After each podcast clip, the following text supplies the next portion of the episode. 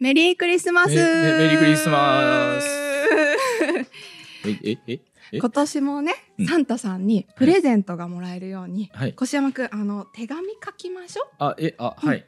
プレゼントくださいって。あ、え、あ、はい。うん、でも、大人なので、はいサンタさんの名前は漢字で書いてください。もう大人なんでね。漢字で、うん、サンタクロースさんへっていうところはね。サンタクロースさんへ全部漢字で？そうね。だって越山くんも成人してるでしょ？はい。うん。じゃあ、それくらいね、当然、え、え、漢字で書いていただかないと。え、これ義務教育これ。まあ義務教育ですえよ。サンタクロースうん、なんなら多分小学生の時に習うかな。いやいやいやいやいやいやいやちびっこのみんなも書けるよね。え？いや、カタカナですよね。書けない？いやとって書けないあ、いや、ミリ集いいやいやいやいやいやいや。わかりますよ。わかりますよ。うん。サンタクロースって、うん。多分サンタの部分って、うんセイントじゃないですか。ああでもやっぱ日本にいるサンタさんに手紙書くんで。日本にいるサンタさ。うんん。だからやっぱり漢字じゃないとさ、うん失礼じゃない、うん。セイントだとしたら、うんあの、聖の字で書けるんじゃないですか、サンタの部分。聖って書けばいいあ、中。国の方のはサンタさんに書く そそしたら、あの、あ、来ないかも。これ中国のそそっち中国のサンタさん。日本のサンタさん違うのあ、違う、サンタクロースさあん。もっと読みやすいから。あもっと読みやすい。うん。あ、え、ごめんなさい、知らないです。はい。ということで本日はクリスマスに関するはい。文字のお話をしたいと思います。はい。さっきの張りで大丈夫ですか？我々だいぶ浮かれた格好させられてますけど。いいのいいのみんなだって今浮かれてるから。なまあ確かに浮かれてる日か、今。そうだから逆に、はいねあこの人たちなんでこんな地味な格好なんだろうなるほどね思われちゃったら。困るテンションをね。合わせていこうということですね。そうなんですよ。はい。よろしくお願いします。はい、お願いします。でね、あの、クリスマスが、クリスマスがじゃないや、あの、サンタクロースがはい。初めて日本の文献に登場した時っていうのがあるんですね。はい。はい、明治時代の話なんですけど、あまあ、えはい明治なんですね。明治時代なんですよ。日本の文献にサンタクロースが出てくるの。うんうんうんそれこそ、キリスト教の伝来と同じタイミングとかで伝わってきてそうだなっていうイメージがあるんそうでです。よね。そうじゃないんですよね。うーん。まあなんかあの頃っていうのは伝来と同時にすぐにこう叩かれたっていうのもまあまあまあまあ、あったり、確かに。うんうんはいはいしたので、まあちょっとなかなか広まらなかったんですけど、うんやっぱり文化体制っていうのが整ってきてからの方はいが受け入れやすいんですよね。そういうクリスマスみたいな文化っていうのがなるほ。ど文献として残ってるのは明治以降のものでしかない。そうなんですよね。なるほど。でその瞬間っていうのがまあまたなかなか突飛な出方をしてまして。でそれのちょっと紹介をしたいっていうのと、はいあとですねそれを読んでいただくと、はいまあ書道ってやっぱりどうしても文字が見づらいうんうんうんうん。でも書道の入門者にとってうん。素晴らしい教材になる。それがサンタクロースなんですよ。今んとこまだ書道とサンタクロースの結びつき見えてきてないですけど。めちゃくちゃ結びついてますよ。あそうなんですね。もう終わった頃には、はあ、これサンタクロースを読むことによって俺は書道が分かった気持ちになれるかもそこまで言って大丈夫ですか？なれます大丈夫ですか？その発言。書道界隈とサンタクロース界隈から怒られませんか？これは絶対に怒られない自信がありますなるほど。そこまでの自信があるのであれば、じゃあ深掘りしていきましょう。はい。もうね、基礎姿勢が身につくって言っても過言ではない。マジですか？はい。わかりました。じゃあちょっと聞いていきたいと思います。じゃあね、越山くん、まずは、はい漢字の書き方わかんないって言ってたので、それ心外ですけどね。その言い方されるのは心外ですけど。まるで漢字一個も書けない人みたいな言い方されてますけど。でもそのレベルですよ。いやいやいやいやいやいや、サンタクロースは漢字ないんですって。サンタクロースの漢字お見せします。はい。これが最初の文献です。はい。北国の親父、サンタクロー。いやいやいやいやいやいやいや違う違う違う違う。違うって。これこれはサンタクローさんであってこれはサンタクロースではないですさ日本人じゃないですか。サンタクロース。じゃじゃサンタクローさんなんですよ。なんごごえ？ヤクルトスワローズのキャラクターですか？つば九郎と同じ構造じゃないですか。しかも親父。親父北国の親父。言ってくれるぜ全然聖なる人感ない。なんだ北国の親父サンタクロー。な。うん。しかも釣り片手に持ってるしね。ほん、ほんまや。クリスマスツリーちっちゃなんで待ってちょっと待ってこれ隣にいるのトナカイじゃなくない？これえロバなロバみたいな隣に立ってる 何こいつ。何こいつマジで。ごめん涙出てきた。あ俺サンタクローの隣におる仲いいじゃん相方どこで変えた？はいとい。うことでサンタクロースさんの感じが分かりましたが、はい。ちょっとまだ仕切り直せてないですよ僕。じゃあ仕切り直すために、はい。あの一応ね中国でサンタクロースをどう書くかあどう読むか、はい。うん、っていうと,、はい。えっ、と「シェンタンラオレン」って言って、はい。えっとさっき言ってた「ひじり」っていう字はいはいはい。と「誕生の誕はい」あと「老人」って書いてああなるほど。ラオレンって言ってそうそう。じゃあ僕マジで中国のサンタさんに手紙出そそううとしそうだからてたんですね。ね ちょっと遅れてくるところでしたよ。はいはい、はい、危ねえ。そうそう。そう時差の問題で。年明けくらいに来てなんだこれって思うところでしたよ。時差7日もないでしょ。じ時差1日以上あるのおかしいですよ。船便とかで来るかもしれない。し。そうなんですよ。でもまあ日本の場合はサンタクローという。なるほどサンタクロー。まあでも実際文献として残ってるなら仕方ないですねこいつを受け入れるしねか、、三男なのかな、うん九男なのかな、うんどっちなのかな？数字2つ入れやがったな 当て字をするにしてもひどくないかこれお父さんとお母さんで争ったんでしょうね。あなるほど三三番目の子だからと。9番目あ3番目の男の子だからっていうのと、うん。9番目の子供だからみたいな。お姉ちゃん6人もいる。争ったのかもしれない。なるほど。はい、であの日本に初めてサンタクロースが文献にこれ出たのが、はい。1900年なんですね。明治33年うんうん。なんですけどもともとはですねあの日曜学校であの教材としてもう少し2年前くらいには出ていたらしいんですけど、うんうん。実際にこう出版社から出たっていうのが1900年で。はいはい。でこの私がゲットした国立国会図書館のデータベースでも1900年っていうことでした。なるほど、うんうん。っていうことはもう明治も割と終わりに近い時期っていそうですね。この後ちょっと話すんですけど学校令とかが出た頃でもう教育体制とかもかなり整ってきた頃なのであーるほど。文化の根幹がもう今の根幹がしっかりし始めていた、た頃に出たものですね。あらすじをねざっと説明しますね。ね実際は結構ツッコミどころ満載の物語なんですけど今そこに突っ込んでると本当にただのふざけたラジオになっちゃうので。なるほど。で頑張って我慢しつつどうしても耐えられないところには。はい、であらすじ自体は割と割とちゃんとしてますよ。はいはい。あの雪国にねうん。住む峰市っていう少年が主人公なんですけど、はい。はい、お父さんとお母さんとワンちゃんと暮らしています。うん。で敬虔なキリスト教徒なんですね。うんうんうんえっ、とある日ね飼い犬のブチちゃんっていう子がはい。あの帽子をくわえてあ帽子をくわえて。いやあじゃなくて。あの 帰ってきたので遭難者がいるんじゃないかって言って、はい。あの調べに行ったんですよ、うんうんうん。そしたらまあ行ってでおじいさん五平さんっていうおじいさんを救って看病するんです、うん。でまあ具合が良くなったので、まあ、それ自体は一件落着するんですけど、はい。今度は翌年にお父さんが大病を患ってしまうんです。おお結構波乱な。そうなんですそうなんです。でまあそれ自体もなんとか良くなるんですけど、うん。長いことお父さんが働いてない状態だったので、うんうんうん。一家が貧乏になっちゃうんですね、はいはいはい。それでクリスマスのプレゼントとかも買えなくなっちゃうっていうので、うん。結構こう悲しみながら嘆きながら床に着こうと思ったところに、うん。コンコンコンとやってきて、五平さんがやってきて、うん助けられたその説はありがとうございましたって言ってたくさんのプレゼントを持ってくるんですね。はいはい。でお父さんにもプレゼントお母さんにもプレゼント、うん。でもう寝ている峰一君の枕元にも置いて手紙も置いて、うん。北国の親父サンタクローよりって言って、うん。置いて。そうそれで、えー、と翌朝目覚めた峰一君はハッピーでもうサンタクロー万歳ってなるっていう話なんですよ。そう。まあ、それ自体はね、まあ、結構キリスト教の道徳心にのっとってやってるみたいなところがあるんですけどうん。ただまあ見てるとたまにツッコミどころがあるので ぜひね皆さんもデータベースで読んでほしいなって思うんですけど。あらすじとしてはまあまあよくあるあの、うんうまあそれこそ恩返し系のうんうんうん。物語にそうなんです。近いところで鶴の恩返しみたいなものに通ずるところも感じはしましたね。うんうんそうなんですよね。うん。あとね 私は個人的に突っ込みたかったのがお父さんへのプレゼントに現金入っているんですよ。あの仕事辞めちゃったから。そうそう。ありがたいんだけどいさやあのね現金はねありがたいんですよそうそう。そう。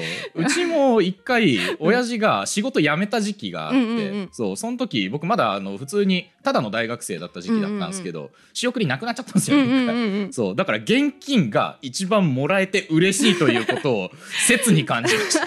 いやもう五平さん正しいプレゼントだったんで。すそうなんです、そうそう。え現金とででもこれ子供向けの本だからさ。うん、確かに。現実を子供に押し付けるのはどうなんだという意見もありそう。そうまあそれも含めてね皆さんに読んでもらえばと思うんですけど、うん。まあ、このおじいさんね先ほども言った通り、うん。あのまあ越山君も気づいてたんだけど、はい、トナカイじゃなくてロバいやそうなんですよねてますよさちょっと。もう一個気になったところあったんですけどさ、あの元の名前が五平さんっていうはい、どういう字書くのえっと五つの兵、五。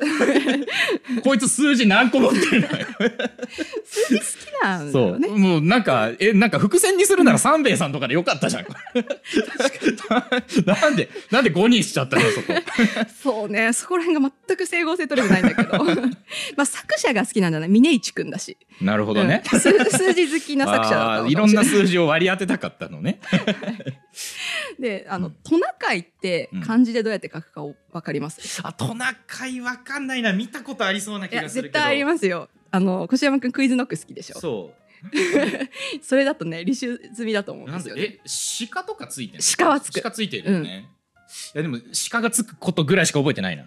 なるほどね、ん。えっ、とね正解はですね、うん。えっ、と慣れる、うん、馬辺に変わって書く、うん。はいはいはい。慣れるっていう字に、うん。鹿って書きあます。あなるほど、うんうん。これはね中国語でも日本語でも同じで、はいはいはい。中国語だとうんとシンルーっていうのかな、はいはい、うん。で全く同じ感じで私たちは順六って読む。はあ、あーじゃあ一歩間違えればバカなんですね。一歩間違えればね。一歩間違えうん。か皮皮書き忘れるとバカになるんですね。でもねそれねちょっと言い得て妙なところがあって次元にちょっとね触れるとね、そういうことになるあんですよ、ね、えそうなんだ。そうそうそう。ふざけて言ったつもりが。なんかバカとはなんか出てきた。言い言いたく言いたくないけどね。まああの人に慣れたその家畜化可能な鹿っていう意味なんです。あへえ。そうそうそう。はいはいはいはい。まあねこれ結構ググっても出てくるんですけどこのくらいまでは。ただなんでそれが馴染むっていう字が人に慣れたっていう意味になるのかっていうのはは次元調べないと分かんないんですけど、なな慣れるってそのまんまのことなんじゃうんうんないですか？うん、でもねあの馬編じゃな。い馬編に川じゃない？なんでって感じじゃない？馬あそっか。あな慣れるって普通に書こうとすると、うん。習慣の慣とかってうんうんうんうん。慣れるですか、馴染むのそうです。それは習慣になれるとかの方じゃない、それこそ、ううんん。馴染むが馴染むなれる。なんでなんでなんでしょうん。それはですね、はい。あの次元の話をさせてもらおうと思うんですけど、はい。まあ、そもそもですね漢字っていうものがどういう構成になってるかっていうのを多分知らないと思うんです。はい。象形文字とかはご存知でしょ？まあまあまあその、うんうんうん。あれですよねあの木という漢字が木の形そうからできているみたいな。そうそうそうそうただ全部が全部そういう象形文字絵像、うん、図像的なものから来てるってわけではないんですね、主に4つありまして、はい。1つが、まあ、象形文字、うんでもう1つが指示文字って言ってうん。の記号を使ってこの部位部位とか状態っていうのを表すんです。上とか下とか。そうそう。上とか下とか、場所に対して上にある下にあるっていうの。が、それが指示文字。でもう一つが解意文字っていうんですけどはい意味がこう合う合わさる合うって書いて、ううんん。解意文字。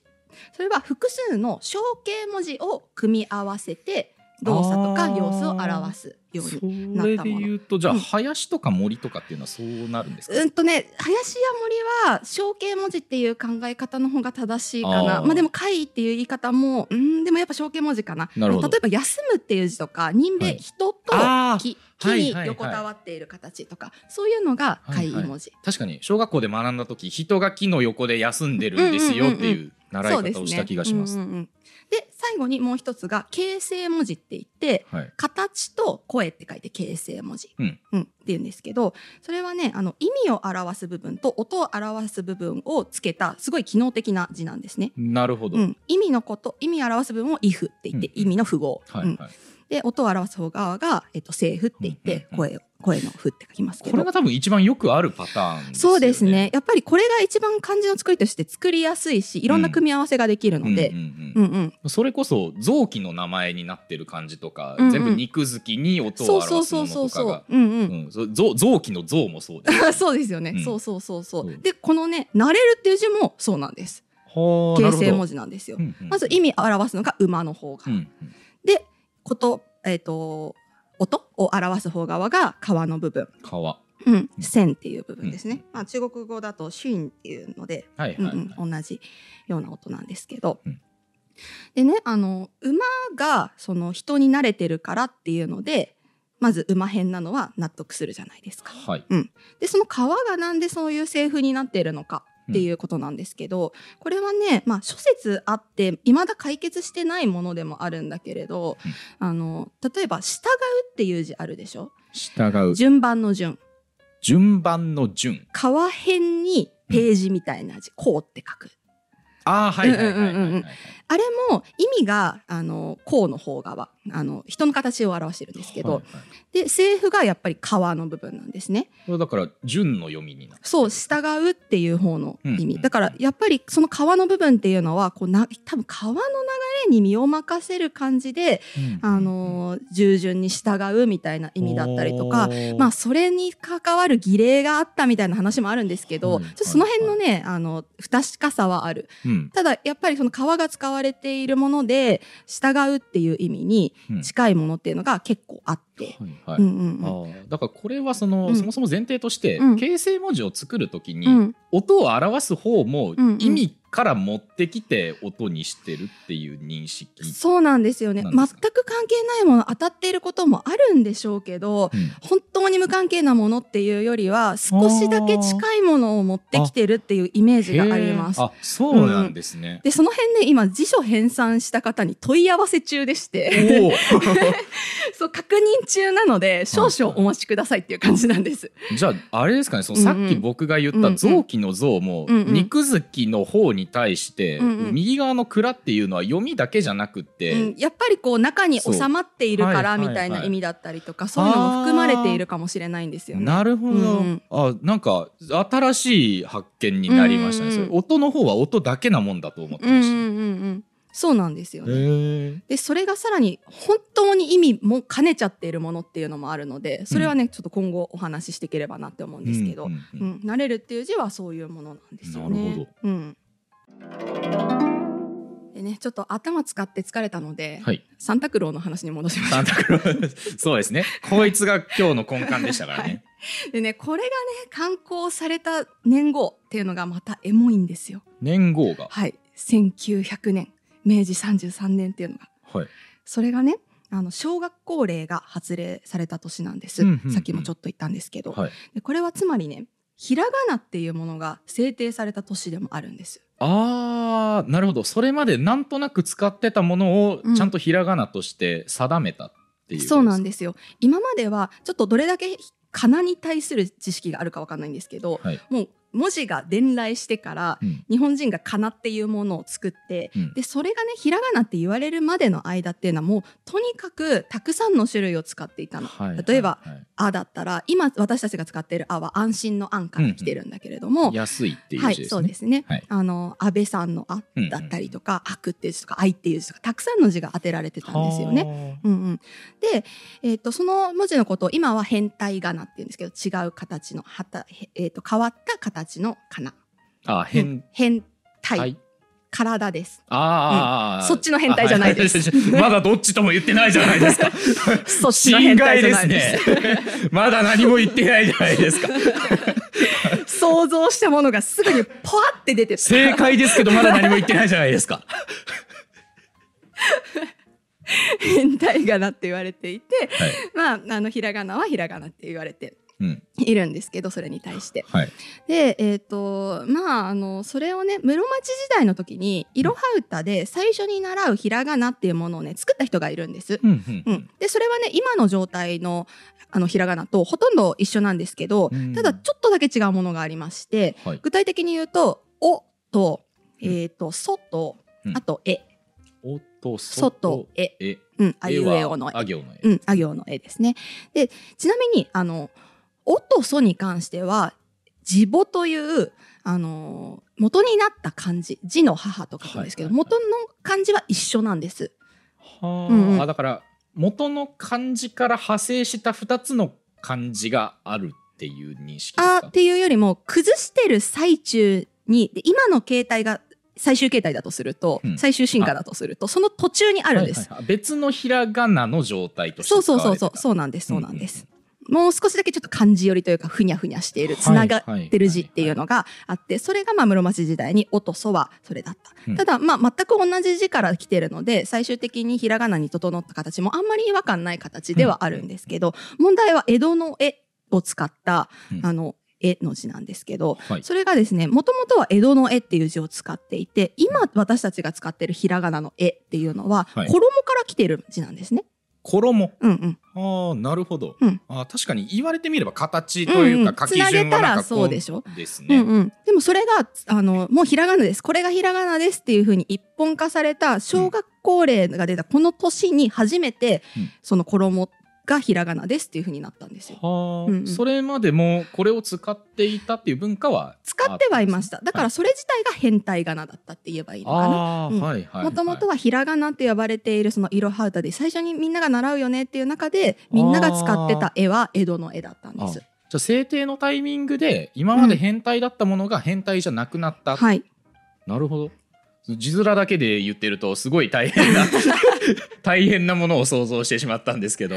そう。ね。今まで変態仮名だったものが、うんうん。これが正しいものだよというふうに制定された、そうですね。正しいというか標準のものだよっていうふうにはいはい。はい制定されたっていう感じです。ひらがなの絵ももともとは江戸の絵から来た字だったんですか？うーん、うん、うん？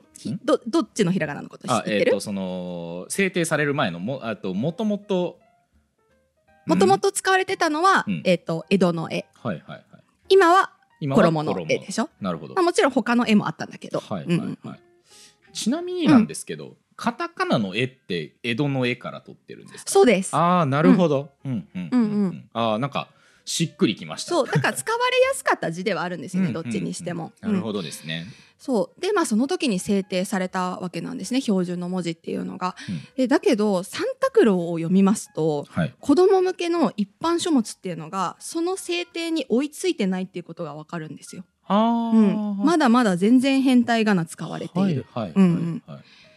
でまあそれがねまた子供たちも当然のように読めてるっていうのも結構大きなポイントかなと思って。あー、教育で定められているんだけれどもみんなは読める、あー、うん。だから教育で定めたことによって今からしっかりとうん。みんなに知識を布教していこうっていう段階だけど、そもそももともと文化として根付いていた識字率もめちゃくちゃ高かったっていう。うん。それを言うとまた違うんだああ違うの？違うのか、そうそうそう、まあ、読める子たちにとってはっていうことですよね。はいはい。うんうんうん。うん。他のものも標準で、うん。まあ、看板見たりとか、うん。いろいろと手習いしている中で触れていたっていうことなんだと思うんで。でそれについてねちょっと見ていこうかなと思っています。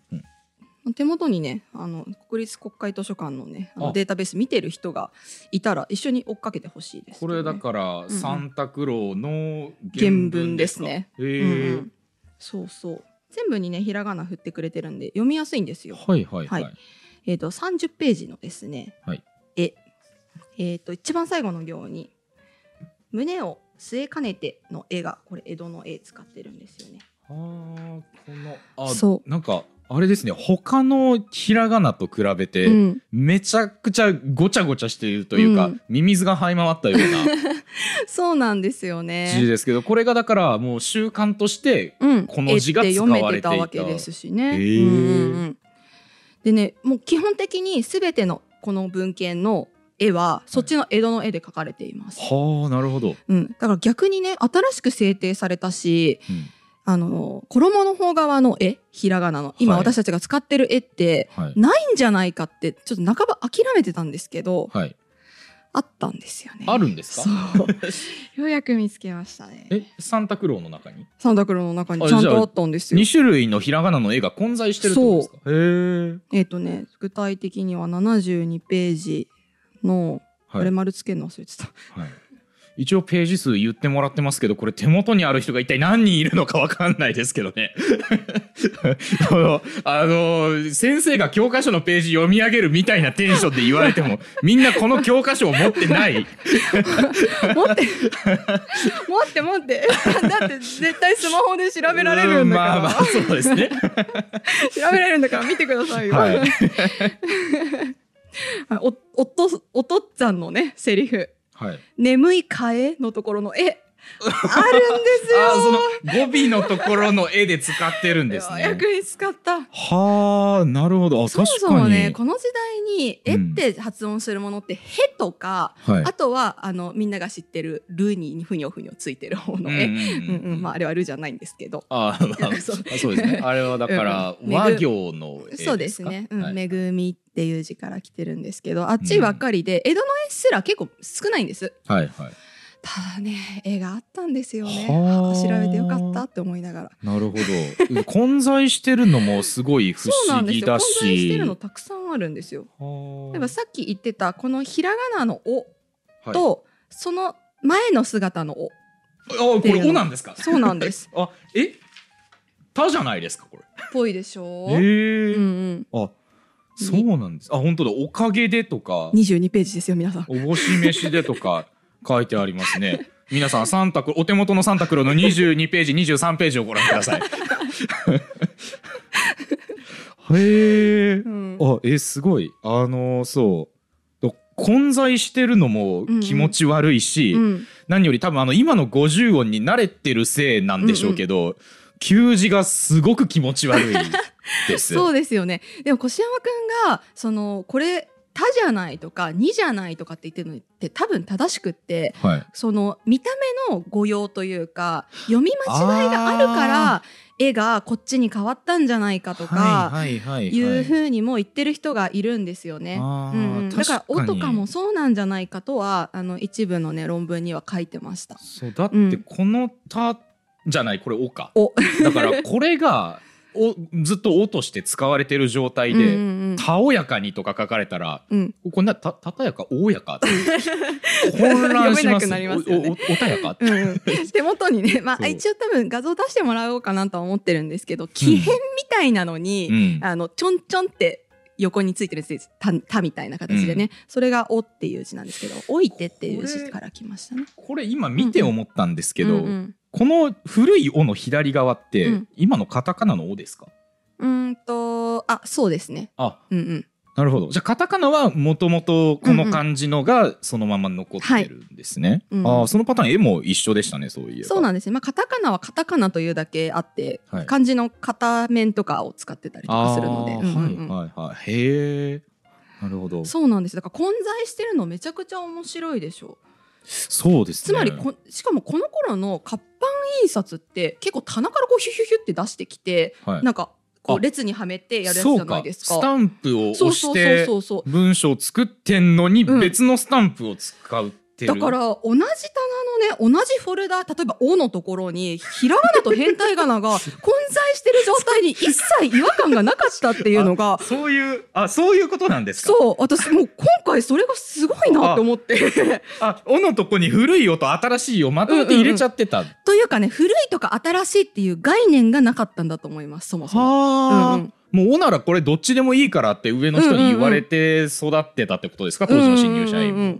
うんうんうんまあ、新入社員だけじゃなくて読む側も、ああ、うんうん。そっか。どっちでもいいからこれかこれなら「お」だなだからもう今と枠組みが全然違うので、うん。なんでだろうも思わなかったんじゃないかなと思います。はあ、うんうんだからもうこのひらがなは2種類の書き方があるというのが当然。そうそうそう。だからもう「かな」この「お」っていう音に対してはうん。これだけのボリュームの形があるっていうはい捉え方があったと思うので、あー。そうそうそのくらいの振れ幅があるのってなんか結構所持文化というか書道文化としても大切なことだなって思うんですよあね。ー、うん。なるほど。そこで書道につながる そうなんですよ。なるほど。本当にありがたいパスをいただきまして、ええサンタクローからかなり苦労しましたよ。今日ちょっとね言いたかったことがありまして、はいあのーまあもちろん小学校例とかでねそういうのが定められる一定のものに定められるっていうのははい。まあ、もちろん大切なことではあると思うんです、はい。今まで教育受けられなかった人たちとか全然受けてこなかった人たちっていうのが一定水準の勉強ができるようになったりとか、うん。ものが読めるようになるっていうのはうん。正しいことだなって思うんですけど、うん。まあ、一方でこれくらいねサンタクローくらいはいまあ表記揺れあっても読めるよねみたいな、うん。一般書物だったらこれくらいの揺れあるよねっていうのが、あった方がまあ書道の実際の肉筆の作品を見たりとかしても、うん。まあすんなりと受け入れられるんだろうなっていうのが。ああなるほど、うんうんうん。ああなんかいい意見ですねその義務教育のあり方みたいなものに一石を投じているような。そうなんですよね。義務教育ってうんうんちゃんと定められたルート通りに行かなきゃいけないものとされてるけど、うんうんでもやっぱ個人の特性を重んじるべきなんじゃないかみたいな意見もうん。あるからそこに通ずるものを感じましたね。う。そうですね。うん。でまあ、特にその社会側が、うん。あのいろんな字を使っていたりとかすれば、うんうんうん。あの勝手に子供は見るわけじゃないですか。だから例えば、お蕎麦屋さんが常に蕎麦っていう字をひらがなじゃない蕎麦を使ってたら、はい。あれは蕎麦だなまでは読めるみたいな。はいはいはい、はい。うんうんうん、でそういうことをなんか繰り返し出版物であったりとかそういうものでもねあれば、はい。なんとなく書道の文字を見た時にあれ？これってお蕎麦屋さんのお蕎麦と一緒だとかうん。になるのと同じように、まあ、あの書道の作品見た時とかにうん。あこれは読めるなみたいなのがどんどん増えていくと思うので、はい。うん、だから義務教育は義務教育でありなんだけれどもはい。その他の出版物をねそこに合わせる必要はないんじゃないかななんていうふうには思ったりはあしているいやーいやそう難しい意見ではありますけどね。今となってはね。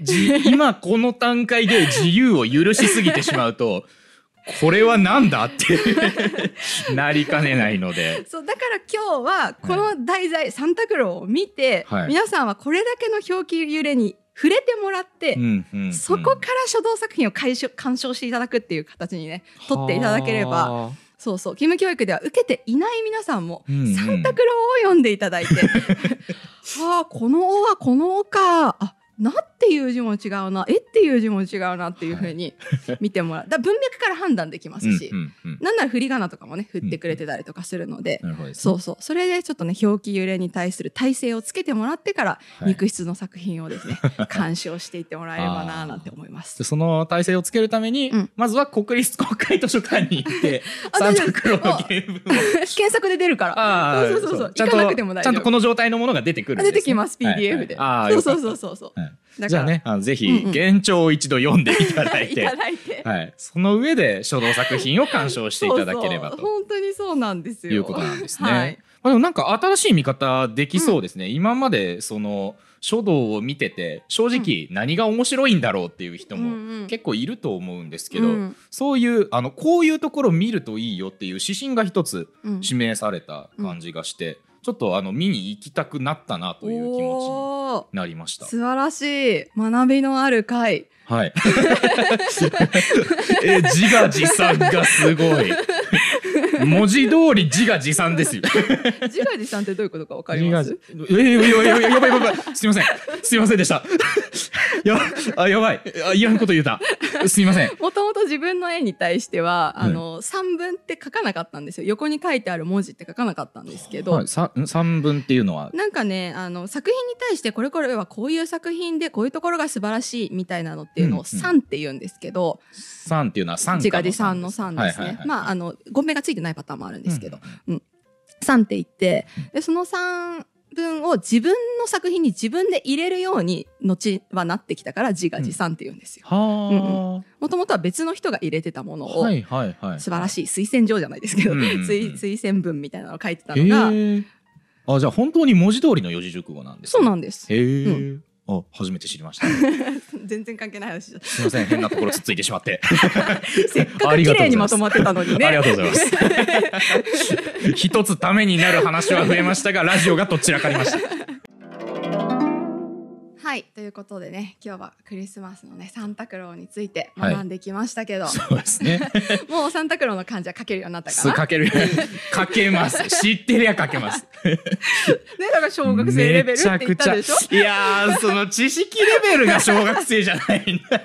漢字は、漢字は小学校で習うけど、サンタクロースをサンタクローにしてるのが、そもそもあんまり納得いってないですからね。いや納得じゃないからもう手紙に書いてるからまあまあまあ、そう、書いてあるから仕方ないんですけど。そうそうそう納得とかじゃないからそうですね本人からの手紙なんではい。でも漢字の四分四分類に対しても分かるようになったはい。うんそう。象形とか貝とかはい。そうですね。形成とかうん指示文字とか、そう形成文字に関する、うん新たな発見があったんでそれに関しては本当に嬉しかったです。素晴らしいもうそんな越山くんに最後にプレゼントをあげますおサンタさんだ。はいこれは何と読むでしょう。よし待って待って待って待って。え？プレえプレゼント？プレゼントです。プレゼントですか？クイズ出すの好きでしょ？えー、わかんねクイズえ。解くのも好きでしょ？わかんいやまあ確かにクイズは好きなんですけど。た視聴者さんには答え教えるんで。ああ僕見れないやつ。うん。えでもなんだろうね。奇変に計3つですよね。うんうんうんうーん計3つ。答えられるかな？放送時間中に。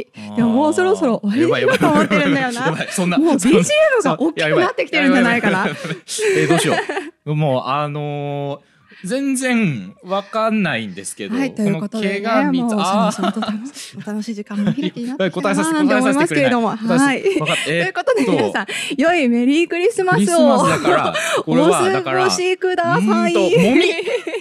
違った。えー、なんだろう。良いクリスマスをありがとうございました。